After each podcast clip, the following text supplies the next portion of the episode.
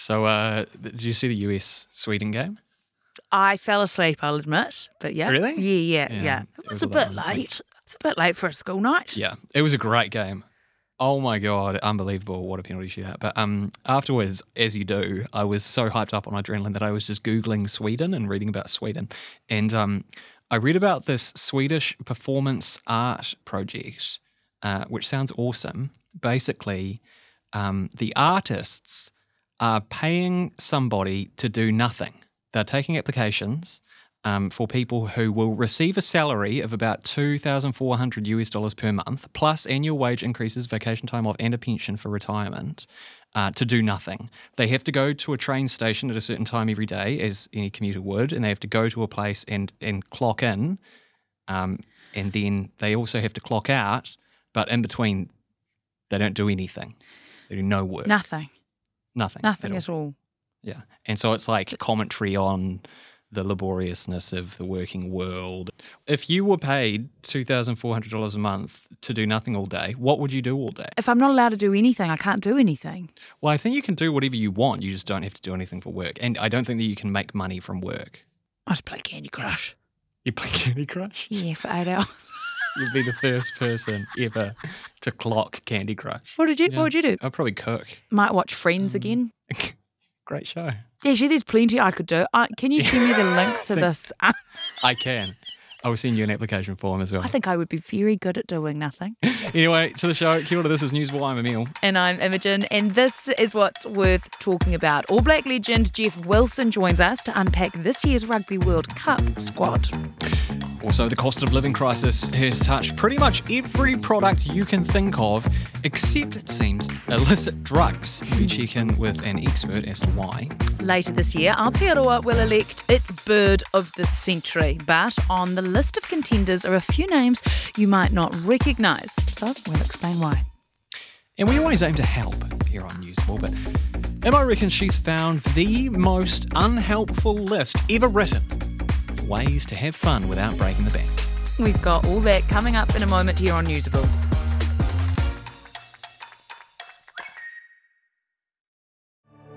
Newsable takes time and resources to produce. Please support our mahi and visit stuff.co.nz slash support.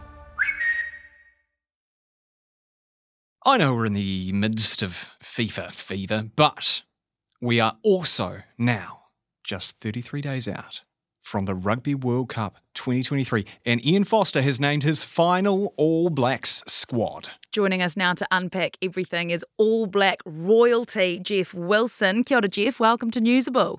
Kia ora, I'm not sure about royalty. Just Oh. hanging in there as best I can, doing the job we can. But I tell you what, it's been a long wait. I, I don't know how many sides I've picked in 2023.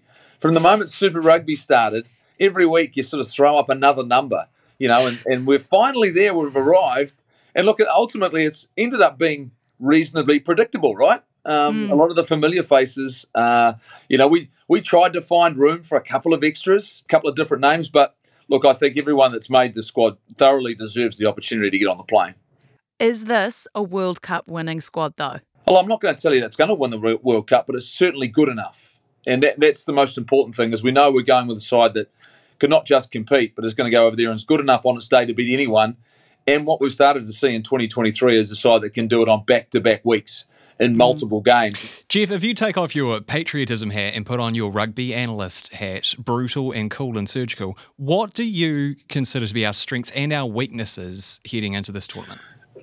I- think that the most important thing that's happened is what we've seen up front and our ability uh, in our tight five at scrum time and in the darker arts of the game, the maul. What we've seen is some youth, um, uh, almost a changing of the guard in, in uh, Ethan de Groot and Tyrell Lomax. Uh, they've brought a, a whole different intensity to what we do up front. Look, their challenges, there's no doubt. You need to stay healthy. You need an element of good luck. You want, I suppose, some good fortune in regards to some refereeing and TMOs and decisions that happens throughout the course of the competition and, and the tournament. But I think you can say when we look at this group with his experience, it'll be in their own hands because they'll have the ability to adapt. And it's just a matter of whether or not they can do it consistently in the big games. Jeff, I want to take you back to a certain period of time. It's 1993. Meatloaf was top of the charts. I was about three weeks old. Emil had just turned two, and a fresh faced, golden haired 19 year old Jeff Wilson was waiting to hear if he'd made the All Black squad to tour Britain. What was it like hearing your name called? In those days, there was no internet. There was no. Hmm. Like, the- the- It was a case where they wanted to give you a little bit of a heads up, so they sort of told your team. And yes, Meatloaf was number one, and rightfully so as well.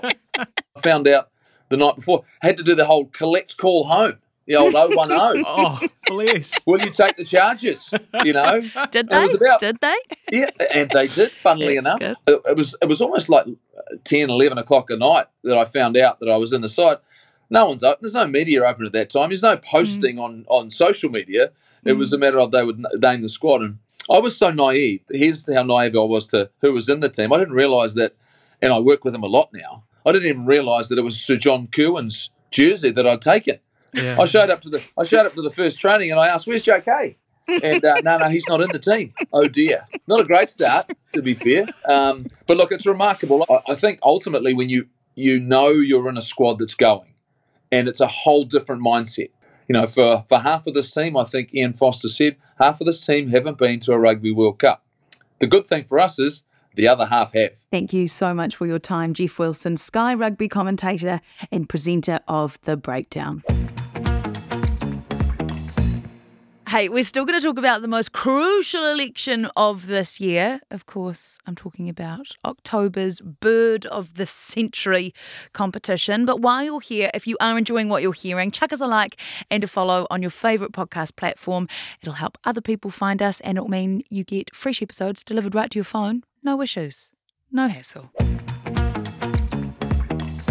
We've heard a lot over the past few months about the soaring cost of pretty much everything, but it turns out there's one genre of products that's bucking the trend. I'm talking, of course, about illicit drugs. Uh, believe it or not, according to Massey University's Drug Trends Survey, the price of both cannabis and methamphetamine has actually dropped over the past five years.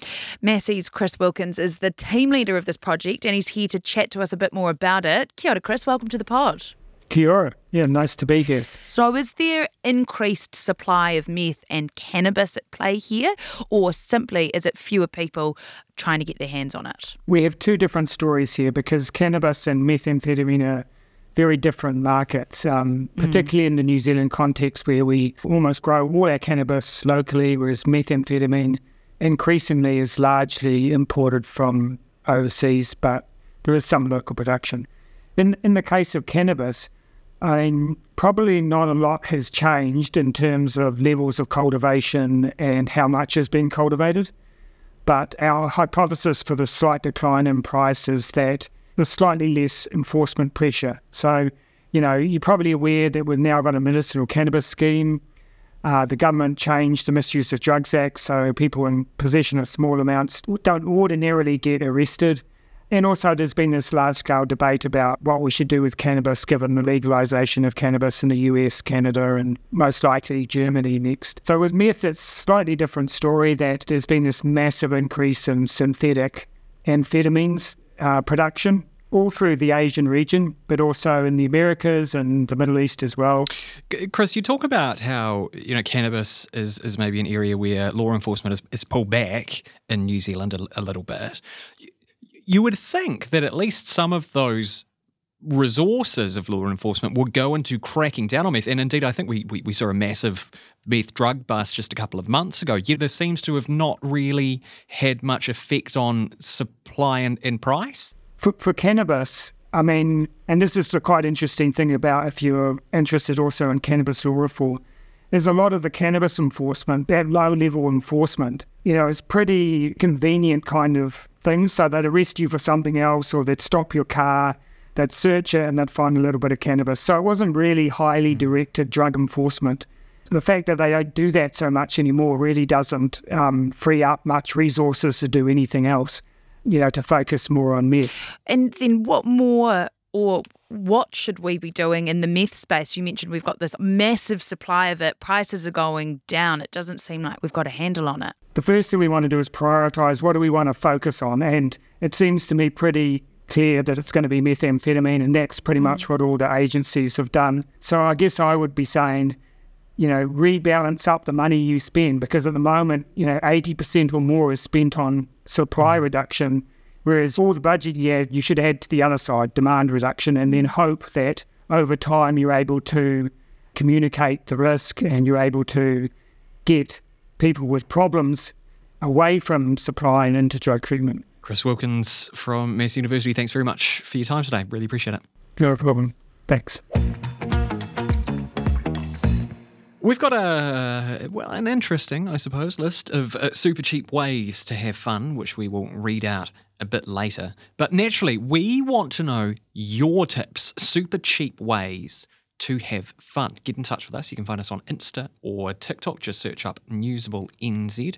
And if you have a mighty list that won't fit on the screen, you can send us an email, newsable at stuff.co.nz. Kia ora Aotearoa and welcome to the Big Stuff Quiz. I'm your host, Imogen Wells, alongside my assistant, the wonderful Chris Reed. Hello, everyone. Each week, we'll release a new episode to test your wits with two rounds of 10 questions. One potluck round and another that's very loosely themed. A bit tangential, even. Such a good word. If you think you're up for the challenge, go and follow our show on your favourite podcast platform. The Big Stuff Quiz is out now. The Big Stuff Quiz is proudly brought to you by Melbourne. Every bit different. Everyone is familiar with my fondness for the kakapo, and by mm-hmm. extension, the Bird of the Year competition, because it gives me an excuse to talk about how awesome those green, chunky things are. And this year, I'm very excited because in 2023, we aren't just selecting Bird of the Year, we're selecting Bird of the Century. Century. Sounds good, doesn't it? It's got gravitas. Yeah, Forest and Bird, which uh, runs the competition, is celebrating its centenary this year and thought electing a bird of the century would be a fitting way to mark it. But there are some unusual candidates in this particular competition. Here to explain why is Forest and Bird's chief executive, Nicola Toki. You do realise that this is the best way to stoke a full on civil war in Aotearoa, New Zealand. Uh, I'm surprised you've even invited me onto onto the show, given your fondness uh, for the big green budgies, because we actually booted them out of the competition last year for just being too popular. It's actually why I got you here today, Nicola. Do penance, yeah. looking through the list of candidates, obviously the classics there, um, but people might also notice some unfamiliar names there. The uh, Mātuhituhi, the Tūtūkiwi, the Huia, the Piopio, the Whēkau. Can you explain why those names might not be familiar to some people? Yeah, so there are 75 birds that people can vote for in, you know, the most important election of the year, in our view. Mm-hmm. But we've added mm-hmm. five that have been classified as extinct, but within the last 100 years. At the moment, 82% of all New Zealand's bird species are threatened with extinction. And so we want the public who love our competition to both be motivated and inspired and have a few laughs, as they always do. But we want to be clear about what we're dealing with here in terms of what's at stake. So that's why they've been added to the list. And also, we don't want them to be forgotten. because conservation is the entire undertone behind Bird of the Year, right? It, like you even just said, it's a fun, silly competition, giggle, giggle, giggle. But actually, we do have a serious problem. We have a major problem. I mean, and part of the problem is this. So uh, we're really good at telling good news stories in New Zealand about our bird fauna, right? And we, we you get to the end of any TV news weekend story, and there'll be some lovely group releasing a kiwi, and we all think that's great.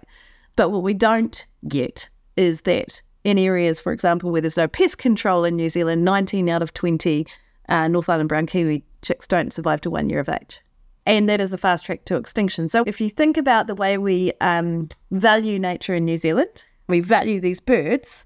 We pay about 29 million per year to protect threatened birds in New Zealand, which is nearly all of them. That's roughly what IRD wanted to spend on doing up their Wellington office this month.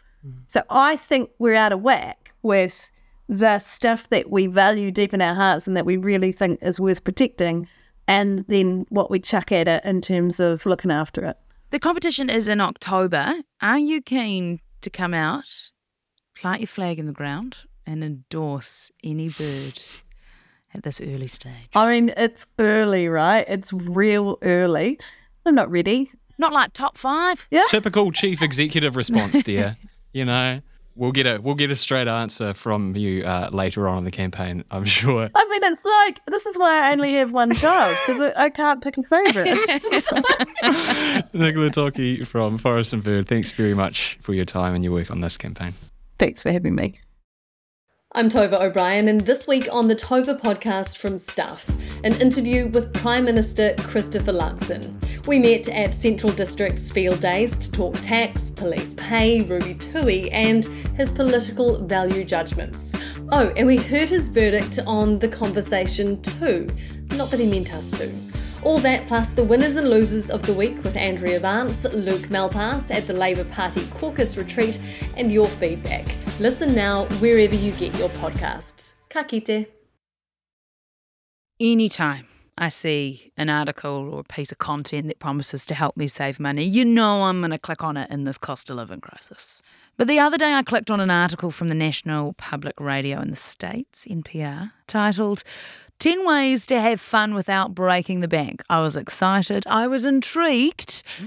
It had some of the strangest and dare I say worst suggestions I've ever come across. It's a great teaser. There's a there's a, you're going to have to walk me through the. Oh, do not worry. I have Uh-huh. them right here. I'll take you through them all. Not all of them were bad. And so that's why I'm going to read out all 10. Maybe it'll Mm-hmm. help someone. Number one, check your local paper or try searching events near me on Google and see if there's any free ones or cheap ones. Sure. It's number one. Number two, that was number one. Number two, go to the park. Just go to the park. Go to the park. number two, yep. Go to the park. Why you say have fun without breaking the bank? Go to the park. I mean, yeah. Just go to the park. Yeah. Number three, go on a penny date. Penny date. And then it goes into detail. You take a coin, assign left and right to either side of the coin. So heads are left, tails are right. Uh-huh. And you go to a part of town you're not familiar with, oh, and then you flip a coin at every intersection. and, quote, go on an adventure. It gives me the ick. It feels like someone's trying to be too cool or too cute. Number four, try a food challenge. Now, the suggestion here was to buy a bunch of different chippies from different brands but same flavour. Now, you know how I feel about chip prices, and that certainly will break the bank in this New Zealand cost of living crisis. So, I do not mm-hmm. recommend trying to buy loads of chippies and doing a food challenge.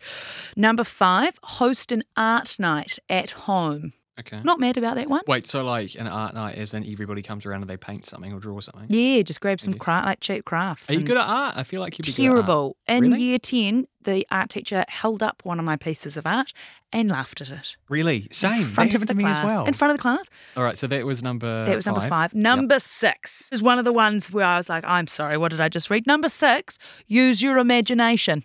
That's number six. Number six is Num- use your imagination. Number six is use your imagination. Just use it. is So patronising. Just use your imagination, Emil, for a bit of for, for to, to not break the bank this weekend. You and you and Jim, just use your imagination. Number seven, throw a mm-hmm. movie marathon. Mm-hmm. Fine. Number okay. eight, go to a museum. Love that. Don't do it enough. Need to do it more often. Thank you. See, this list is somewhat somewhat helpful. Mm-hmm. Number nine, another doozy. Make up a game. Just make one up. Just make up a game. Just Just make a it. Make just make a game up. Number ten also baffles me. Uh, house swap with a friend. Whoa. They That say this one quickly. Yeah, they say this one's a low cost alternative to taking a full fledged vacation. Gives me Mad Marie Antoinette vibes. Marie Antoinette. Number six, telling me to use my imagination is the 2023 version of Let Them Eat Cake. I'm sorry.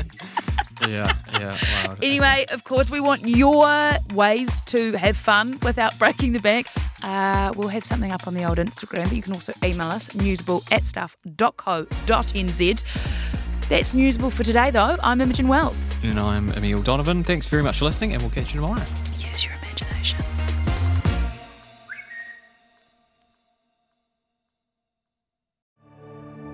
If you like this podcast, please support our work. Visit stuff.co.nz slash support.